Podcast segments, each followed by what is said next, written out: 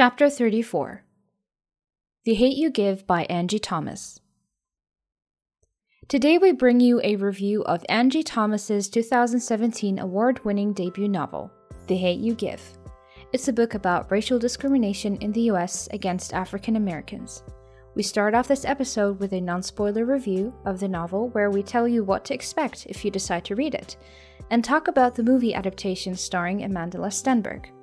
For those of you who have read it, we'll be moving on to a deeper analysis talking about how rich with rounded characters, developed themes, as well as with hidden symbols this novel really is. Follow along for a very interesting review on our podcast. Turn the page.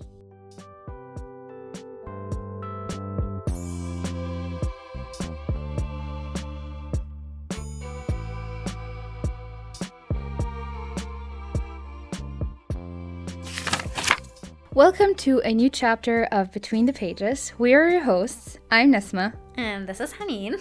We usually start off our chapters with a non spoiler review of the book where we just tell you what the book is about, what to expect, mm, what we felt reading it. Yeah, and yeah. then we move on into a spoiler review. So we basically just go into the plot, uh, review the characters, story, quotes.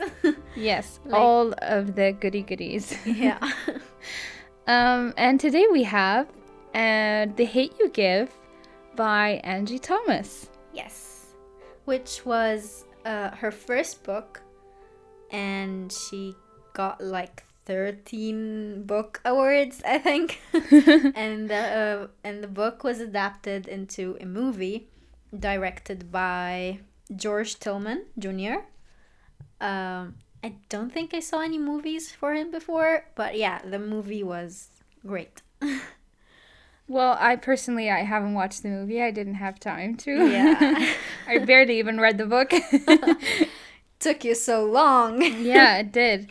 But anyway, now we're here and finally we have finally. Yeah. We have a lot to say about this book. Mm-hmm. It is very very um I don't think controversial is the right word. It's very um up to date mm-hmm. with very intense problems that have been going on for centuries and this is more of a modern perspective on it. Mm-hmm. So we have It's um, very in context like yeah, regarding yeah. what happened last year and the year before and like every year there is some big incident with yeah. with stuff like this so um before we go into uh, reviewing the novel in a non-spoiler way let's summarize the mm-hmm. plot a little so people know what we are talking about okay. so the novel has a main character she's a girl um her name is star uh, S T A double R, yeah. which is a very unique way. The extra R is for. I don't know.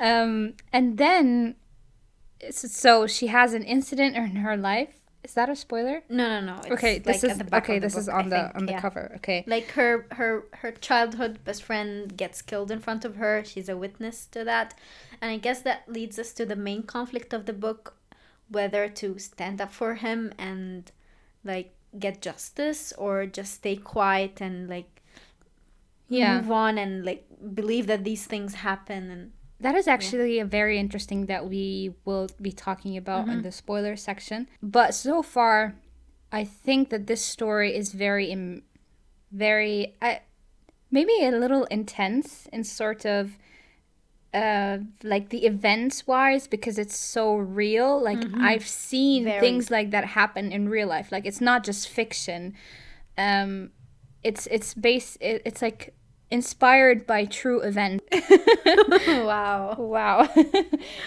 anyway so like we have incidents like that happening in uh, in real life and on social media and i think this book is sort of a way to raise awareness yes. around you and um, to to learn when to speak up and when not to speak up. It's it's a story of like a girl finding her voice and getting out of like her bubble basically. Mm-hmm. Um, and facing the consequences of that as well. And it's also a story about family Like Yes. that Very much theme so. of family, like family as in her parents, her siblings, her neighbors. They're all very present. Each and every one of them has their own character and personality in a way not found in like many books nowadays. Like or before, I guess. I don't know, like I feel like I've read a lot of books, but none of the parents had this much personality present in the story. and impact as well And like impact, in yes. in in the like white culture we have more um not we we're not part of that culture um we're in a completely different culture Yeah. we're the middle eastern culture. I think not even the Middle Eastern. No. Like we don't go there as well. Um where are we on the map of minorities? I think we're in between, you know. so let's we're just neither specify white nor black. yeah you know? like we're we're we're egyptian we're North Africans, let's say. sort of yeah, Yeah. okay anyway let's just Okay, get you know back what? to the point. You know what? Putting labels on groups of people is so frustrating. It's what got us here in the first place. yeah Basically. Exactly. In a nutshell. but what I wanted to say was um, that in the in the in the normal community, apart from the black black community, we have like children rebelling against their parents, and then like once they turn eighteen, like I'm moving out and I'm doing my own thing. But uh, in in the black community, like we can identify with it a little bit more because they are very family oriented, Yes. just like our culture. Um, and community oriented as well. Yes, yes, very Yeah. community oriented. And I loved that. You know, the mm. unity of it. Like no one's alone. Mm-hmm. They they the the the way that Star could process the the incident so well is because of her parents. Yes, she has trauma. Like any Of person would have yeah. trauma in a Would moment like that, in their life Yeah. but I I really liked the support system that she had around her.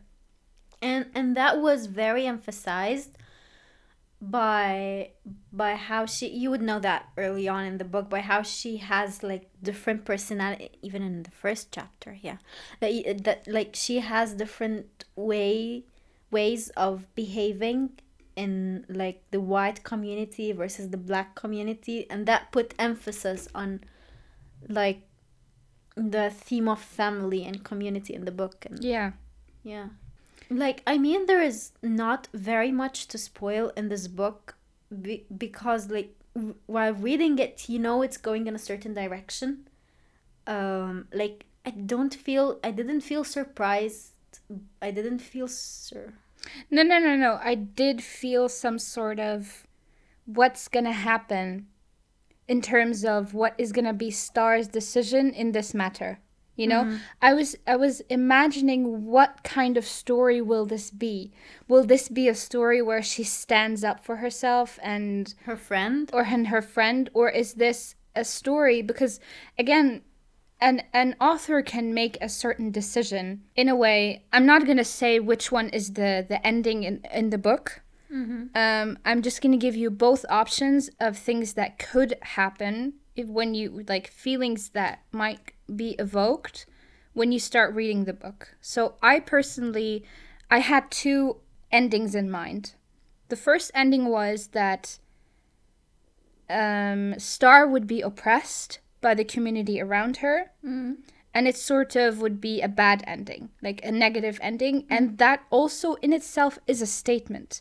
Like Angie Thomas would be showing, look what you've done to her. Mm-hmm. Look how bad it has gotten that she is in this situation. Yes. The other ending that we have is that she stands up for herself and which is sort of like the fictional part of it because and she finds justice at the end you know Yeah. so you have two options in front of you both of them make the same statement so i was wondering where What angie the tom journey would be like. yeah what the journey Yeah. would be like and where we would end up at I think it's the like the journey of a person struggling with a normalized event like in which simply should not be and her grappling with that and trying to find her place or the right thing to do Mhm. about it and that was like we said intense Yeah. Mm, and scary i can't imagine myself in in her place at all and It's very tough. It's Yeah. really tough. Like I I can't even imagine something like that happening in real life to someone. You know, this is very hard to grasp and I think it's not supposed to be easy to be easily grasped. You mm-hmm. know, it's it's supposed to be experienced to fully understand because again, who can identify with this book the most? The black community yes because they experience things that like this every day and the book makes it so real which which left me like by the end of the book feeling frustrated by the absurdity like of the present backwardness of human beings like after all these centuries you still do this to each other we still do this to each other we still think like that we still hate we still don't understand each other when are we going to learn that we are different groups of people? that we are all humans. yes that we are humans of different groups of people so we can evolve basically like i Yeah. guess there is this verse in quran that we have it's uh, it says uh, i'm gonna say that in arabic i don't know it in english وخلقناكم شعوبا وقبائل لتعارفوا it's Which basic- roughly translates to and we are made into different peoples for a reason like to know each other and to learn from each other and to evolve together and You know, since I was very young, like um I've never even realized that racism was a problem. Mm-hmm. Like till very later on did I realize that there is racism in Egypt. In our community. There is. I've never noticed it before. Just because it never crosses my mind. Like I not because I'm naive, just because I don't see it.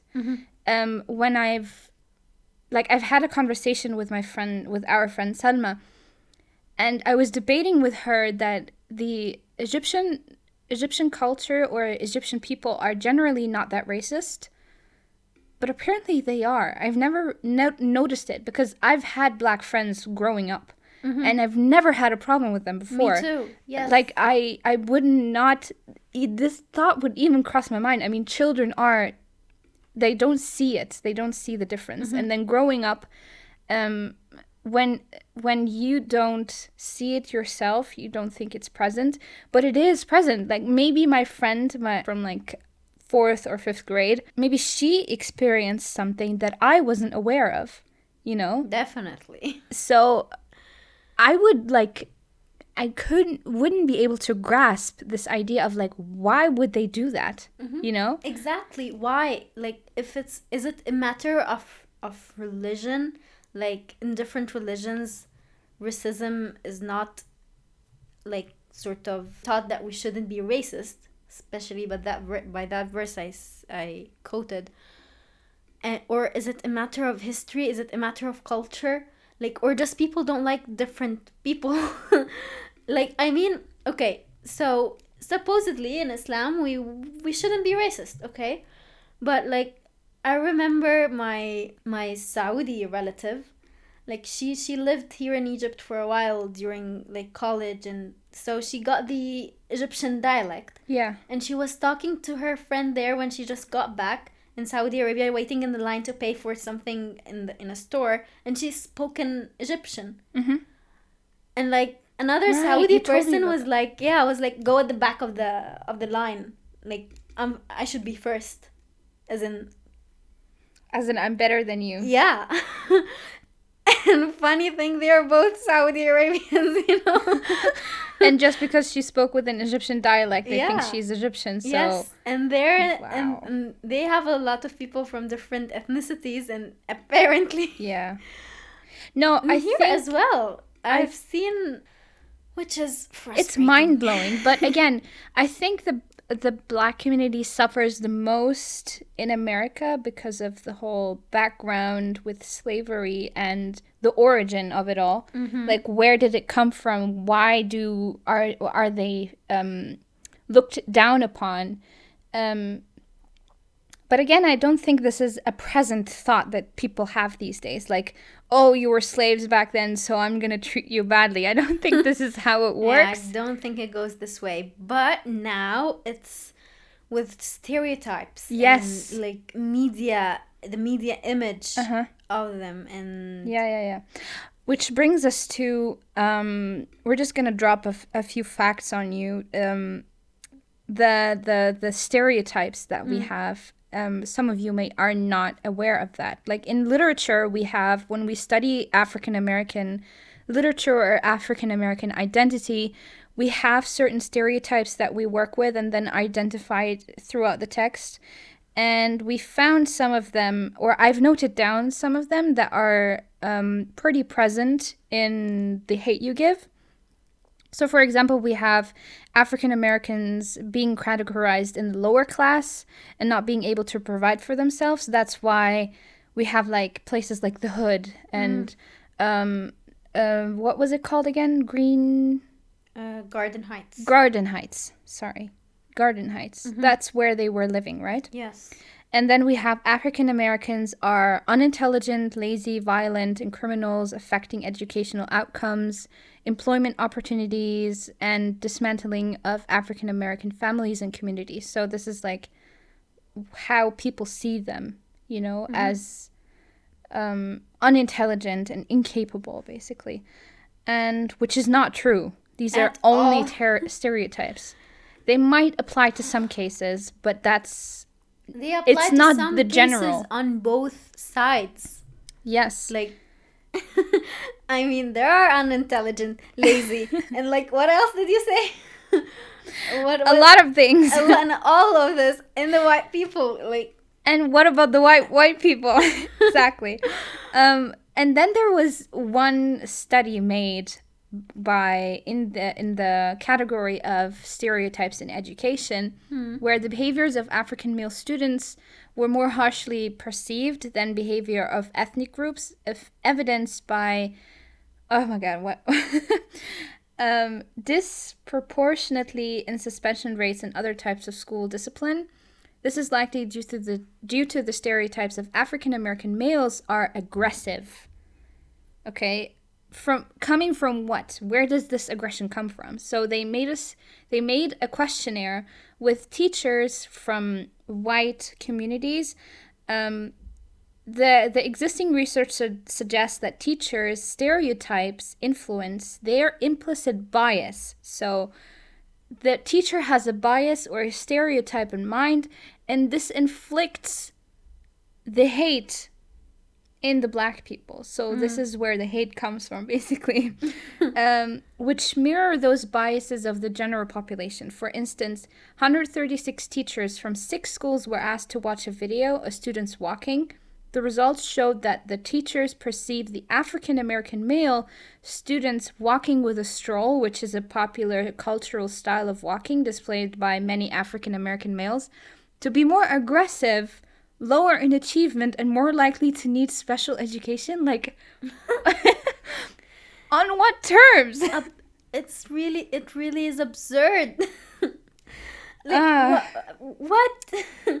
Yeah, I don't know. And this is like um related to some of the things that are present in the book because th- there is a question that is being asked by one of the characters, not a question, a statement. That is the hate they give us. I'm not going to elaborate too much on that because I we still want you to read the book and to find out what the title actually means, the hate you give yeah. which is a very interesting thing to find out as uh, along the journey of reading the book.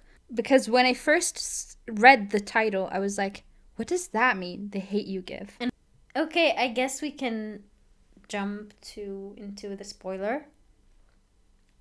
Uh, where we like talk about themes, stereotypes, symbols present in the hate you give. Yeah, Uh, with much more detail, where we can actually like um, refer to a certain event and not like spoil things for the listeners. hmm So, spoilers are coming.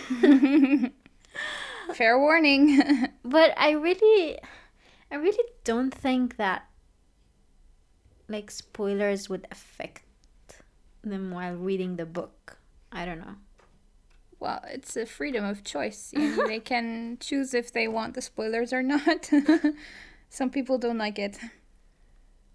So I think one of the th- things that I wanted to start with was um,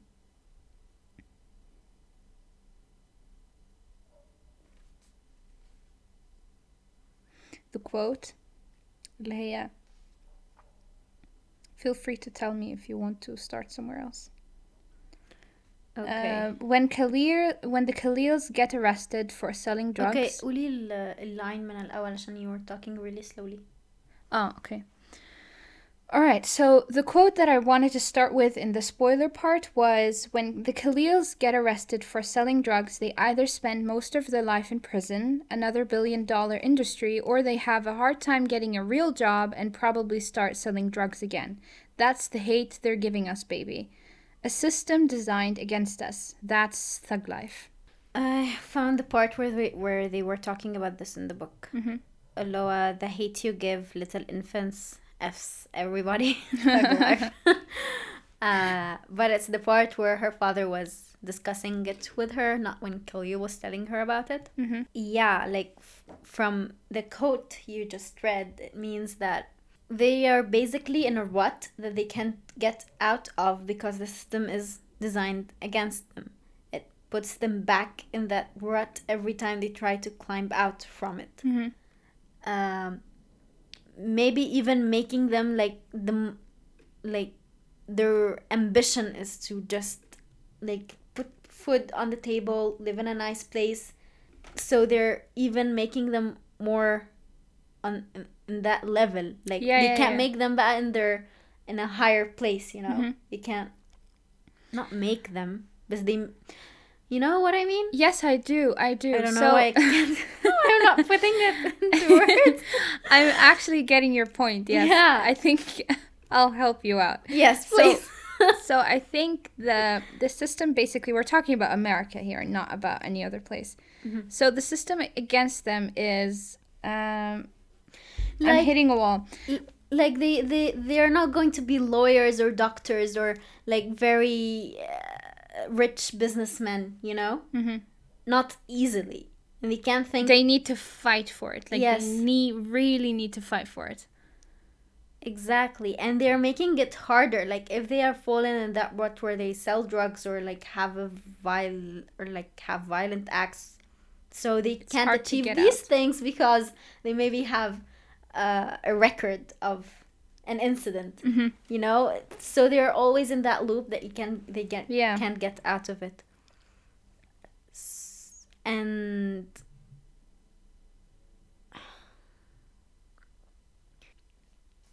okay like during that discussion maverick said something um that was like very enlightening كده other than all the things that he just said but here it says um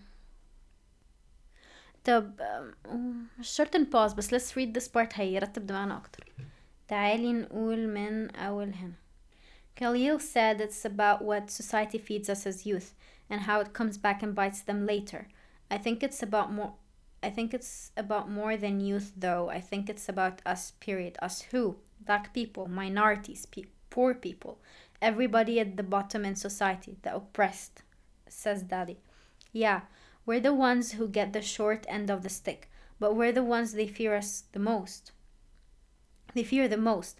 That's why the government targeted the Black Panthers, right? Because they were scared of the Panthers? Uh huh, Daddy says. The Panthers educated and empowered the people. That tactic of empowering the oppressed goes even further back than the Panthers, though. Name one. Okay, the Slave Rebellion in 1831. Nat Turner empowered and educated other slaves, and it led to one of the biggest slave revolts in history. So basically, if they are like, if they have time and the resources to just focus on education, they can They be can just do like the rest of the Americans, you know? Yeah. Uh, okay, so what's the hate they're giving the little infants in today's society? Racism? Okay, you gotta uh, get a little more detailed than that. Think about Khalil and his whole situation before he died. He was a drug dealer, it hurts to say that, and possibly a gang member. Why was he a drug dealer? Why are so many people in our neighborhood drug dealers? I remember what Khalil said. He got tired of choosing between lights and food. Mm. They need money, I say, and they don't have a lot of other ways to get it. Right, lack of opportunities. Daddy says, corporate America don't bring jobs to our community, and they damn sure ain't quick to hire us. Then, chit, even if you then even if you do have a high school diploma, so many of the schools in our neighborhood don't prepare us well enough. That's why when your mama talked about sending you and your brothers to Williamson, I agreed. Our schools don't get the resources to equip you like Williamson does. It's easier to find some crack than it's to find a good school around here. Now, Sad think about this. How did the drugs even get in our neighborhood? This is a multi billion do- dollar industry. We're talking about, baby. That shit is flown into our communities, but I don't know anybody with a private jet, do you? Yes, that's the part. That's what I was looking for. I mean, okay, they're selling drugs, they're gang members, they need the money and they get a lot of, a lot of it, but they are not rich. They're still not rich. And then they go into prison and get out with even less opportunities than they were before. Because they have a track record. Yes. Uh, so th- like that what got my attention. I mean, do you see anyone with a private jet? but Well, yes. Like when I researched a little bit more about the African American males in America, I was surprised to see the numbers. I, I was mind blown. So, for example, the Justice Policy Institute found that 52% of African American males who did not graduate high school had a prison record by the time they were 30. Um, that was Bethel 2012. Okay, so let's get to translate this into real life. They did not graduate high school, so they did not go to the to college. They didn't have a, a real job that Yeah. pays like their livelihoods, so they turned to, into crime. Yeah. and then they went to prison and then they're never getting out of their life because Yeah. like who would hire someone who was in prison Yeah. okay and And then we have a second point, which is African Americans are incarcerated five times more than Caucasians and are 2.5 times more likely to uh, population. African American men account for 34% of drug arrests and 40% of the total prison population. wow 40% of the prison population. So and they are aren't even a big percentage in the uh, population of america In general, so Yes. they're 12% in general of the US population. and 40% of those 12% are in prison i mean come on And it is estimated that one in every three African American men born today will be imprisoned sometime during their lifetime. Uh, this is terrible. and who is the reason for that there's the society The society. or the government Or the, the justice system, Yes. basically. The law. The law. and the culture and everything everything is designed against them there i mean and they are Americans. there is no accountability. Yani, when, for example, if a cop shows up and arrests uh, a black male, there is no actual um, procedure that goes through where they find this person guilty or not. You know, Hmm. maybe it's a bit. Maybe they run a few procedures just to but loosely you know loosely not we really yeah. Mm-hmm. there's no one no one is having their back basically no one is standing up for them except for the blacks themselves so a black will stand up for another black guy and that is not enough it's not enough you know this there is this point that was stressed on more in the movie i think than in the book in Mm-hmm. a conversation between star and her uncle Car- carlos yeah she was like would you have pulled the trigger like he was explaining the mindset of an of of a of a cop, cop at of a that moment. procedure. Yeah. And she told him what if he wa- like why didn't he tell him show me your hands or raise your hand or Yeah. or Why is did that he shoot weapon or like immediately? yes instead of shooting directly he told her i'm like he might have shot him as well and then she told him what if it was a white guy would you have asked him first what he what was in his hand i'm i'm like Yeah. Yeah. taking Yeah. Yeah. I, i'm quoting what i remember i don't like yeah, yeah. not It's okay. It's okay. But like you get the meaning a lot even he an african american cop would Will suspect his own kind. yes more than A Caucasian male. suspecting a white person and that's because the part where you said about the teachers in Exactly. like even like even african americans like they doubt themselves they're raised to doubt their their instincts own or community, like their own community because they know that some of them are drug dealers and and uh, have guns on them Yes. just because okay the ideas of again why do they have guns on them? Because they feel like they need to protect themselves. Yes. From what? From and again we're back to the same point. But what i wanted to address is that um i no in no way do i want to justify uh what the cop did but yeah I no want way. to see what happened from his perspective. So, um, there was li- literally before you came to record this episode, I was watching a uh, a TED talk about a mother uh, talking about a uh, um, a homicidal homicidal suicide suicidal murder um, a mass shooting in a school. So her son was a mass shooter uh, in a school, and she is the mother of that of that 17 year old boy. He was 17, so he was suffering from depression and and he had suicidal thoughts, and he killed 13 students and injured other 20 students as well and teachers along that as well. So again, what goes through the head of a person like that, you know? Again, uh, like apart from that, but I want to go back to the the cop who did something in that uh, scenario. There must have been a reason. And this is again related to the stereotypes of the black community. rooted in him. He he might have been too afraid to the point where logic completely left his mind where he was forgetting about procedure the steps he has to take before he shoots the gun. Yes. Because there's protocol okay he has to even write a report when he shoots the gun. A cop this is what a cop has to do. They have to write a report of why he shot the gun okay? Again why would he write a report where he would look like he's guilty you know? Yeah. In And his place- shots. Like, did his mind leave him like an instinct took hold based on the rooted beliefs or stereotypes he was raised with to like fire three consecutive shots? shots Wow. Like he could have just maybe injured him. shot one at his in arm his leg and his or leg in hi- anything where he can defend himself. Like not. Wow. Yeah. and I think the moment, I think what differentiates him from an actual cop and a ruthless person is the fact that he did kill him.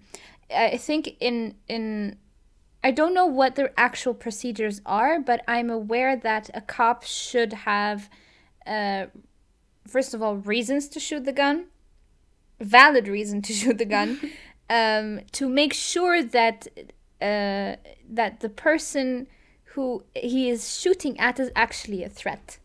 Yes. Okay. And I think in that moment he wasn't aware of the fact that he's shooting at a real person.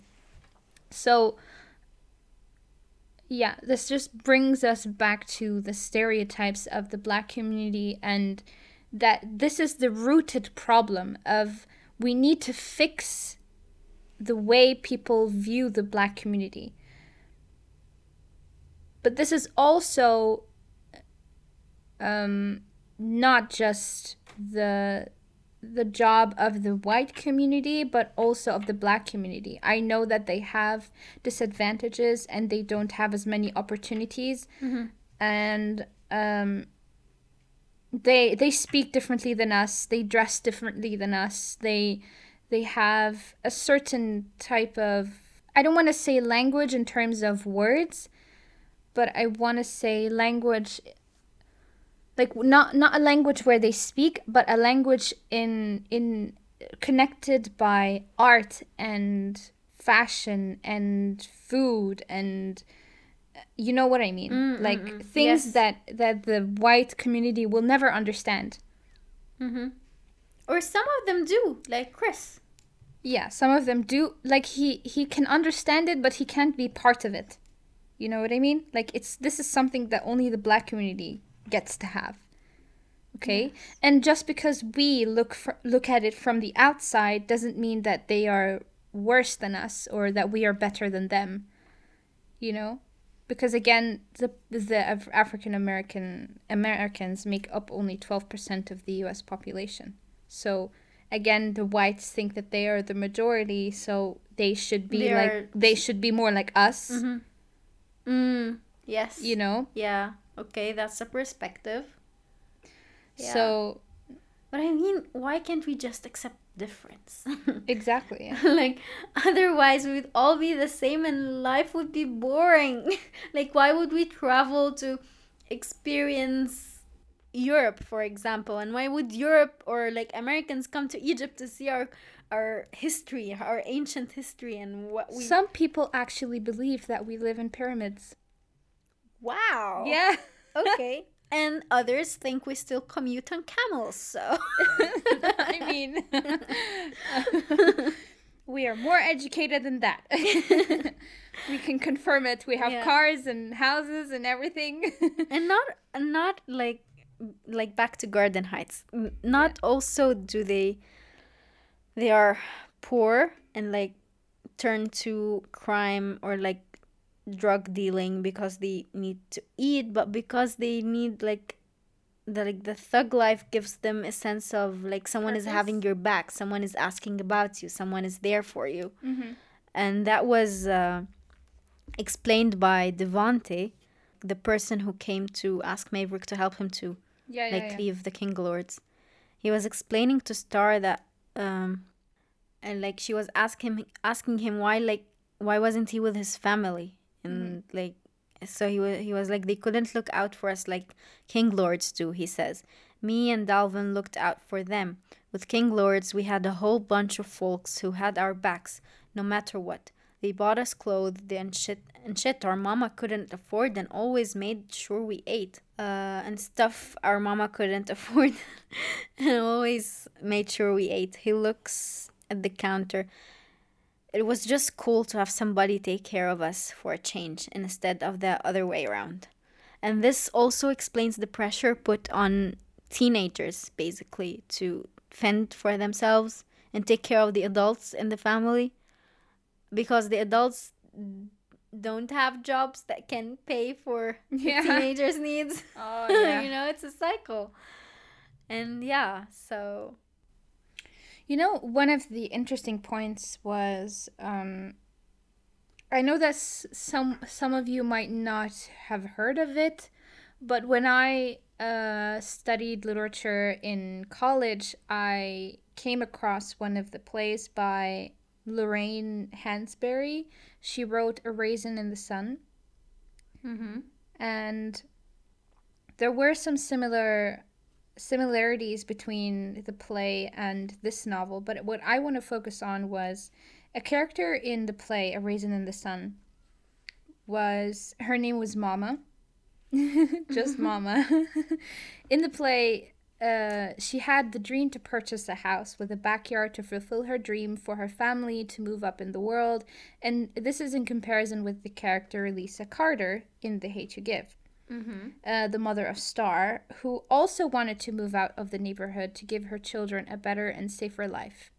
But in the play, it was present. There was a present discussion of whether or not they will actually find the peace they are looking for simply by moving into a white, more prestigious neighborhood. And I wanted to talk about this as well. Like, what do you think about this? Do you think that moving up to a more prestigious neighborhood and we're talking about like a very big big time difference okay? So this was in the i didn't write this down but i'm assuming this was in the 1850s Okay. no no no that's way too back. 1950s Oh, 1850s, and I'm like, Sorry. you know? yeah yeah sure. I, 1850s okay? Where there weren't any cars yet. Um the play was in the 1850s um feel free to correct me on that if anyone is listening and they know about the play and um and we're talking about the hate you give which takes place in what time 2017, 18. Yeah. so we have of course a little bit of difference like but again we still have the same problem Yes. you know look at look at the time difference like Mhm. how many years? Nearly a 100. yeah Mm, yeah. Uh, 70 almost. years. almost Yeah. um so it's it's it's apparent or it could be that even if they move up into a more prestigious neighborhood that they will still have problems like what if their neighbors are racist mm-hmm. like what if they're like picket fence american dream type of family and they have a very uh, traditional mindset yeah. Or they could have open-minded people But they they were leaving the king lords behind. They were not as in they're not their problem anymore, but Yeah. they are like th- they bullets flew into their house once or twice during the book. I mean, I get why she wants to get out of there. yeah yeah But they will be facing another problem, let's say. Yeah. That's exactly how the play ended as well, Mhm. With them moving to the new house. Really? Then it's over. Wow. Again, so they had all these issues with Uh-huh. like racist neighbors and I don't know whatever. Like I don't remember the exact details of the play. Um, and we're not gonna get into that because that's just gonna be a waste of time.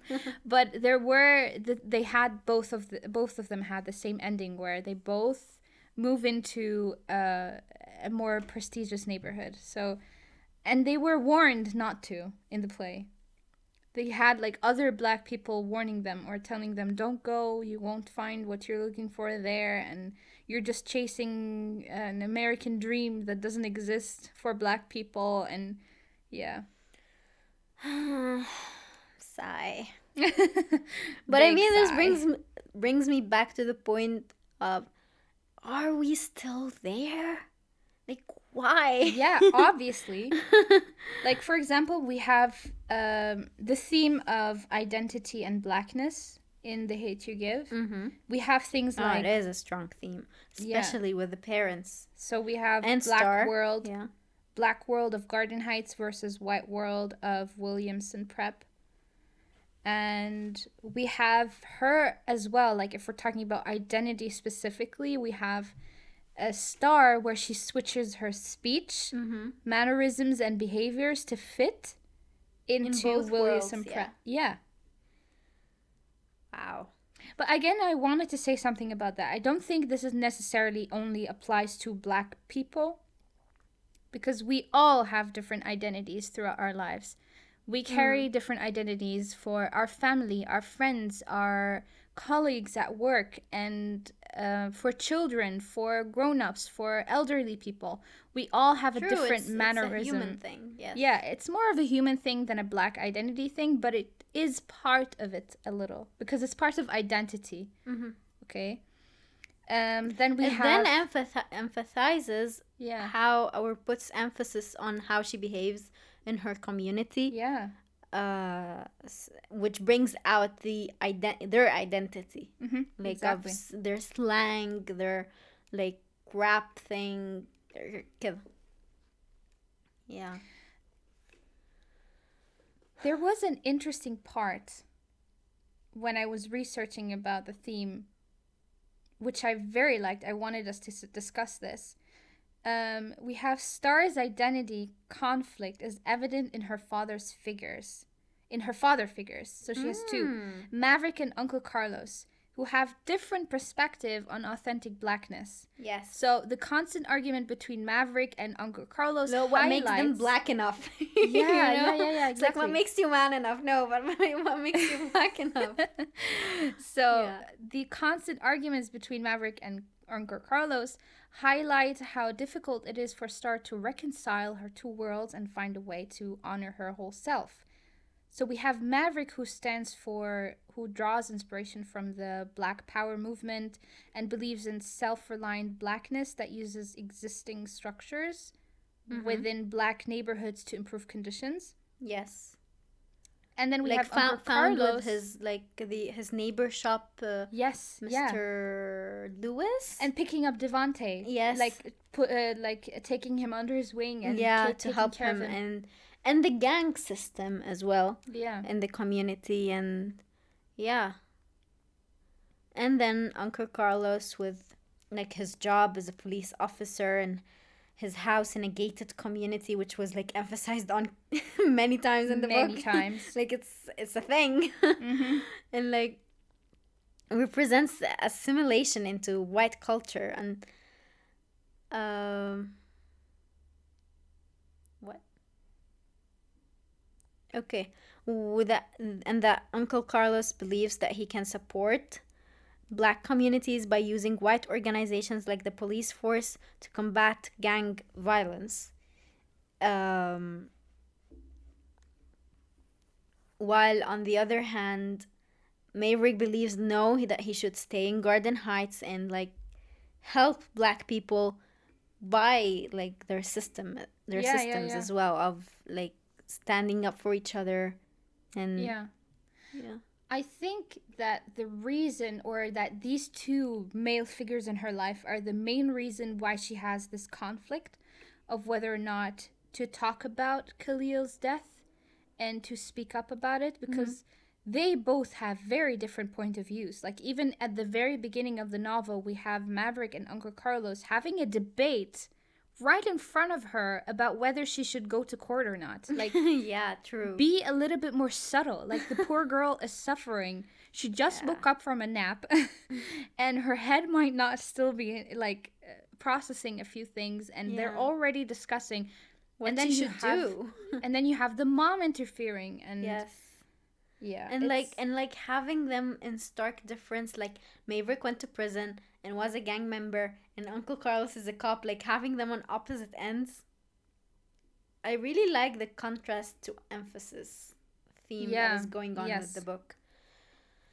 and like with chris and devante as well uh like having Chris be like liking, loving the black community, and like behaving like them in a way, and like it was actually funny throughout the book. I like, I love that it, it was a light thing in the novel, you know, Mhm.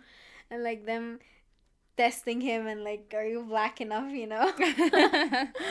I And love that part. I That so remember funny. that part, yes, where with they, the mac and cheese where he failed the, the test. Whereas is it a main dish or Is a it side a side dish or a meal? or a meal? And uh, the he part where meal. Meal. I would have said meal too. I mean, it's an appetizer. I don't know. It's macarona. yeah. anyway, and there was this part where uh, they were like, "What's up with like white people when they are in a difficult situation? They split up." Why is it always when they split up, people die? yeah. and then uh, Chris suggesting five minutes later that they should split split up when they like the protests were happening. yeah, yeah. Yeah. It's like, shut up, Chris. And the confrontation with uh, with Haley in that minority alliance with Maya. hmm It draws the attention towards that racism is toward minorities Mm-hmm. and not like but I still believe that it's it goes both ways. I mean, how many times did the Devante call Chris white? And like that his behavior is so white and like Yeah, You yeah, know? yeah. It's it goes both ways anyway but like the idea of racism like star had this thought here uh, she said that that's the problem. We let people say stuff and they say it so much that it becomes okay to them and normal for Yeah, us. I remember that. uh-huh. What's the point of having a voice if you're going to be silent in those moments you shouldn't be? Yeah. And uh, yes, and that takes us back to stereotypes. Again. Again. but you know, I think um okay, you remind, reminded me of another moment with Haley. So I remembered that something I wasn't aware of actually. Um that even when you say something racist and you didn't mean it in that way that it's still racist. You know? um like but that's the point. They say it enough and it's okay for them and normal for us. Like yeah, yeah, yeah. yeah the, so it's okay for like her point of view is that it's okay like people say this stuff you know Yeah. i'm not being like racist, I didn't mean it that way, yeah. but I said it anyway. Like, okay, then just watch what you say. But again, why? Like you said, when you say a black person tells a white person what you're doing is so white. Like, again, duh. where to draw the line? yes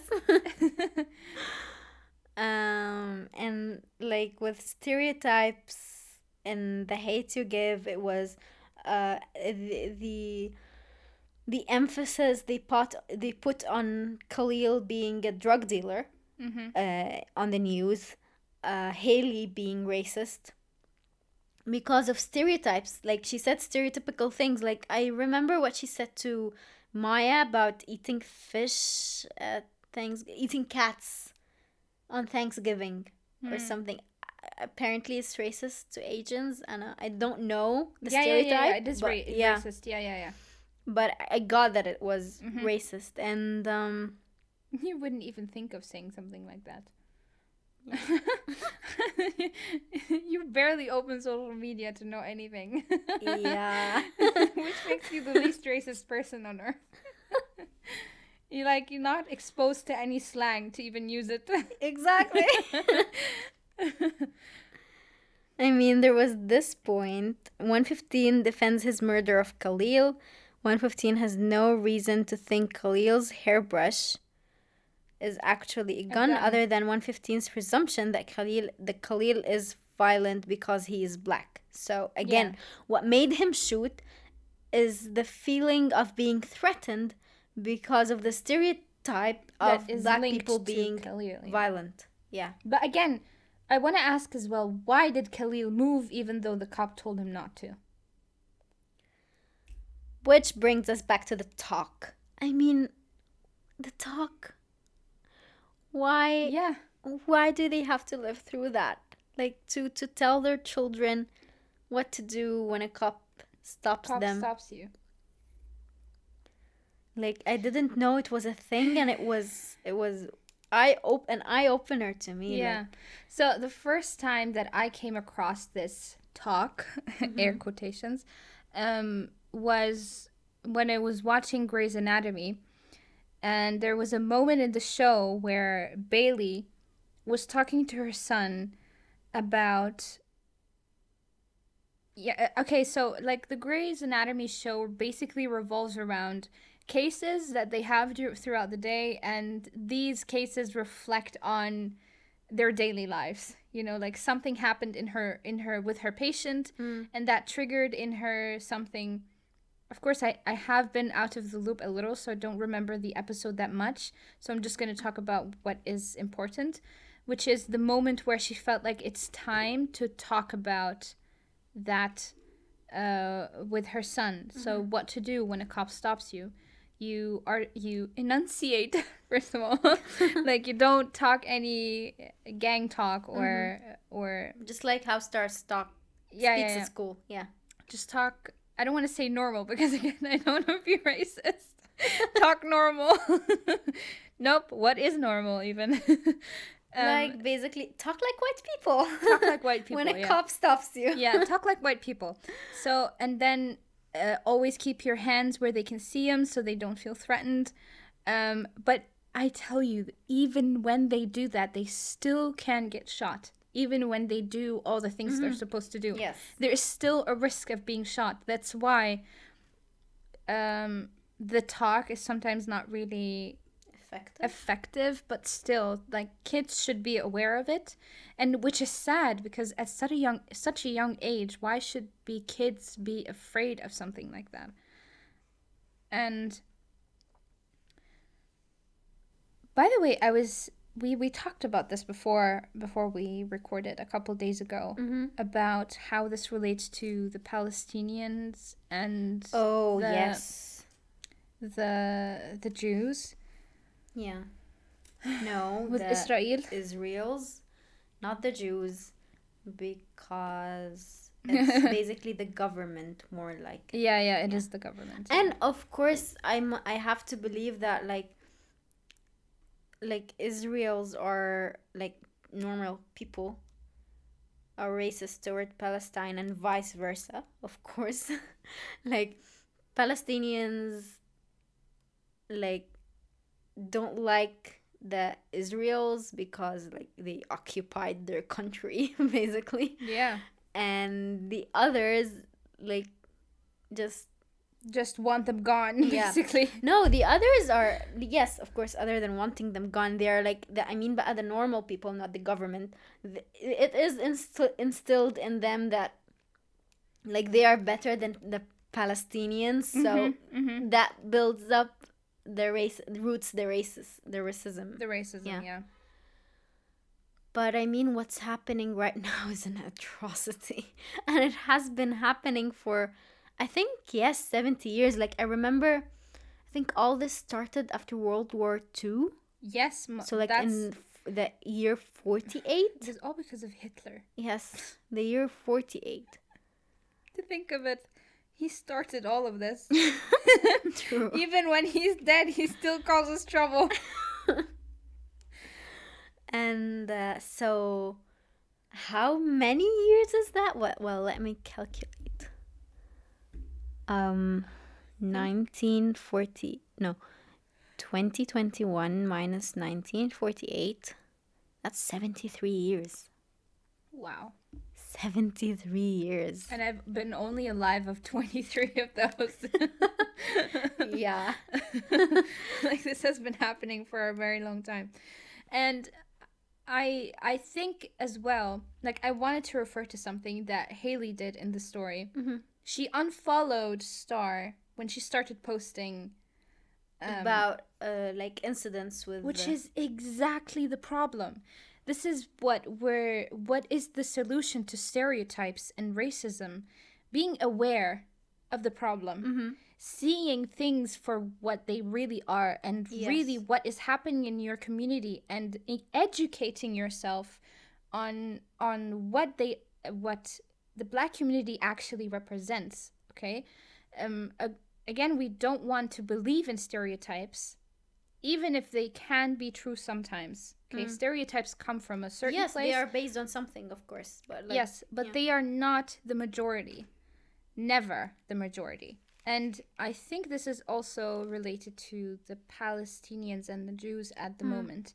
People who are ignorant, don't educate themselves, don't see the the situation for what it truly is. For example you have so many people siding with the jews and say no this is their land and the and they they don't educate themselves on how did they get this land in the first place. True. The, when where the jews were never always there. They they started at a certain point and made it israel. It was never Israel to begin with. Yeah, it's not it's it's it's not a matter of Jews living in Palestine since forever or in Egypt or Yeah. whatever. It's a matter of when did the Israel government form. Exactly. And that's when the occupation happened. It's Yeah. the government, not the, the the people who follow a religion. It's not about them, it's about the government. Yeah. And this is exactly what relates as well to the black community. It's again um, not turning a blind eye and not believing in what everybody thinks. Mm-hmm. Um, yeah, I think I've made my point. Yeah, you have. I think I really want to talk about um, the characters Yeah. as in like Devante for me is uh, the embodiment of the hate you give the still living embodiment of it like i mean khalil died he's the one who who Uh, things yeah. can get better for him like yes. he's the one who got out of the rut you know or Mhm. getting out of it and i think that presented a sense of a ray of hope in the story despite like uh, people not uh, i mean the the court Yeah. not um what's it called uh, ev- n- not evicting um like انه ما عاقبوا اسمه ايه ده they punished Punishing. not punishing like not be of the court not like being in favor of Khalil but in favor of 115 Okay. Is there a term for that? yes I forgot. it's, there is a legal term of huh, I can't bring it anyway you get my point like Devante is the ray of sunshine in the story where like things can get better for the youth uh, or the black community uh, if they stand up with each other without like turning to crime Mm-hmm. um and i and again like i don't believe it was uh, an easy choice for them Yeah, definitely. Yeah. Yeah. uh, like being criminals or like gangs And the thing Uh, is that I think in Devante's case as well that his community turned turned against him. So the people he was working with in the drug mm, area, they when he decided to drop out, he's like, no, no, no, that's not how it works. yes You still owe us, or you still you belong to us. You're. It's like, so it's this thing as well, like where they don't only fight the white they fight they among fight them- themselves Yeah, they fight themselves, which is oh, this is so tough. It's really tough. Yes while khalil died so there are these Yeah. opposites of the same situation where one got out and the other didn't Yes. And the one that got out is because of the Mavericks and the Carlos and the Lisas in the community.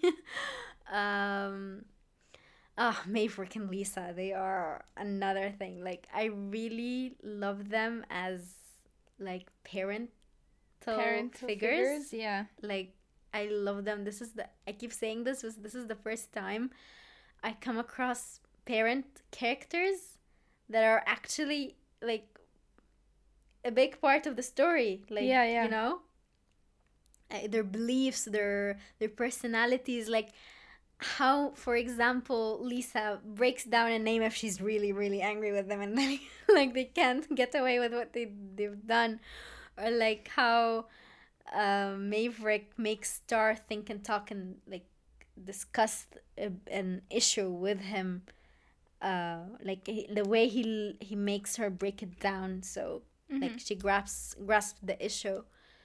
And um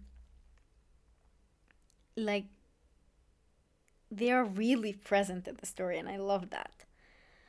Uh so yes. What else there are also we wanted to talk about uh symbols Symbols, yes. So we have, of course, um, the first symbol we have ma- uh, sorry, 115.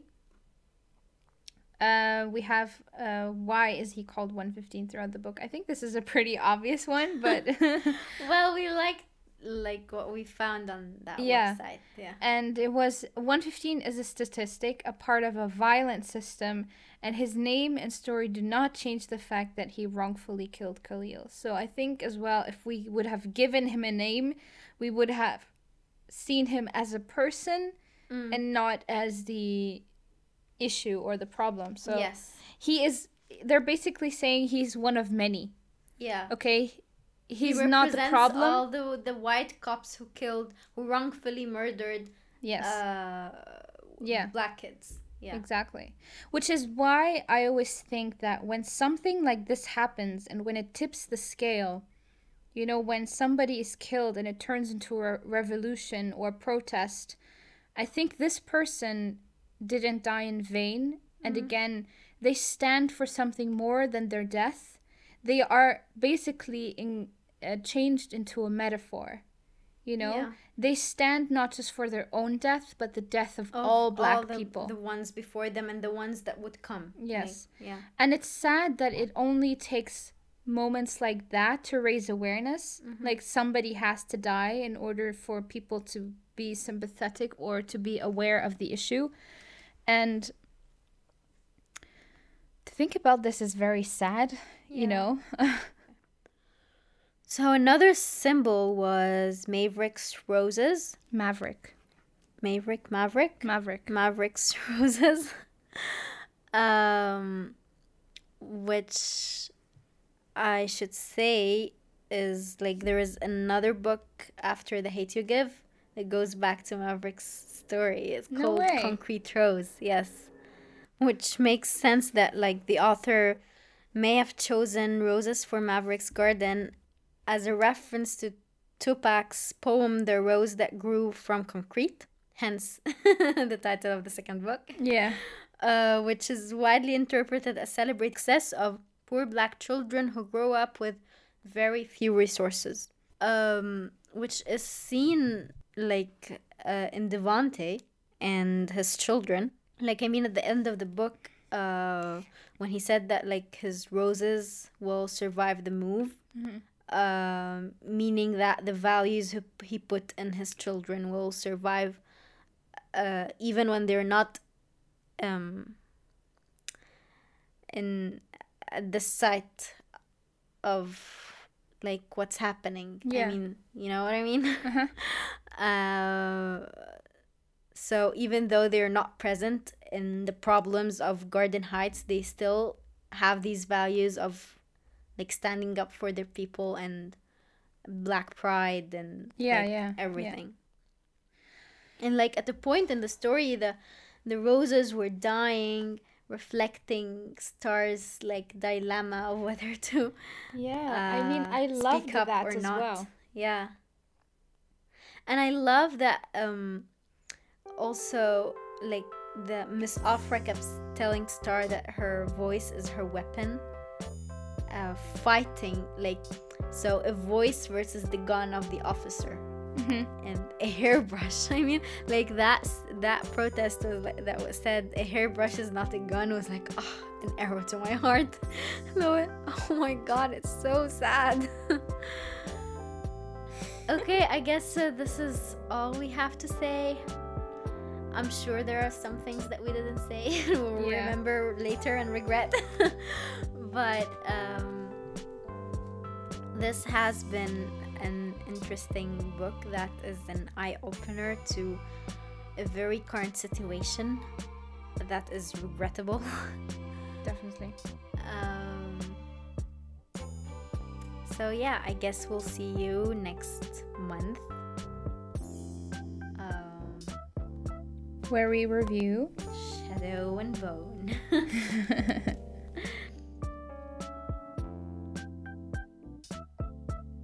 we love adaptations. If you- Clearly. Clearly. Look Without how many doubt. adapted books we have reviewed. Thank you for making it till the end of this chapter. Tune in for Shadow and Bone by Leigh Bardugo on Between the Pages, Wednesday, 28th of July. Mark the page for chapter 35.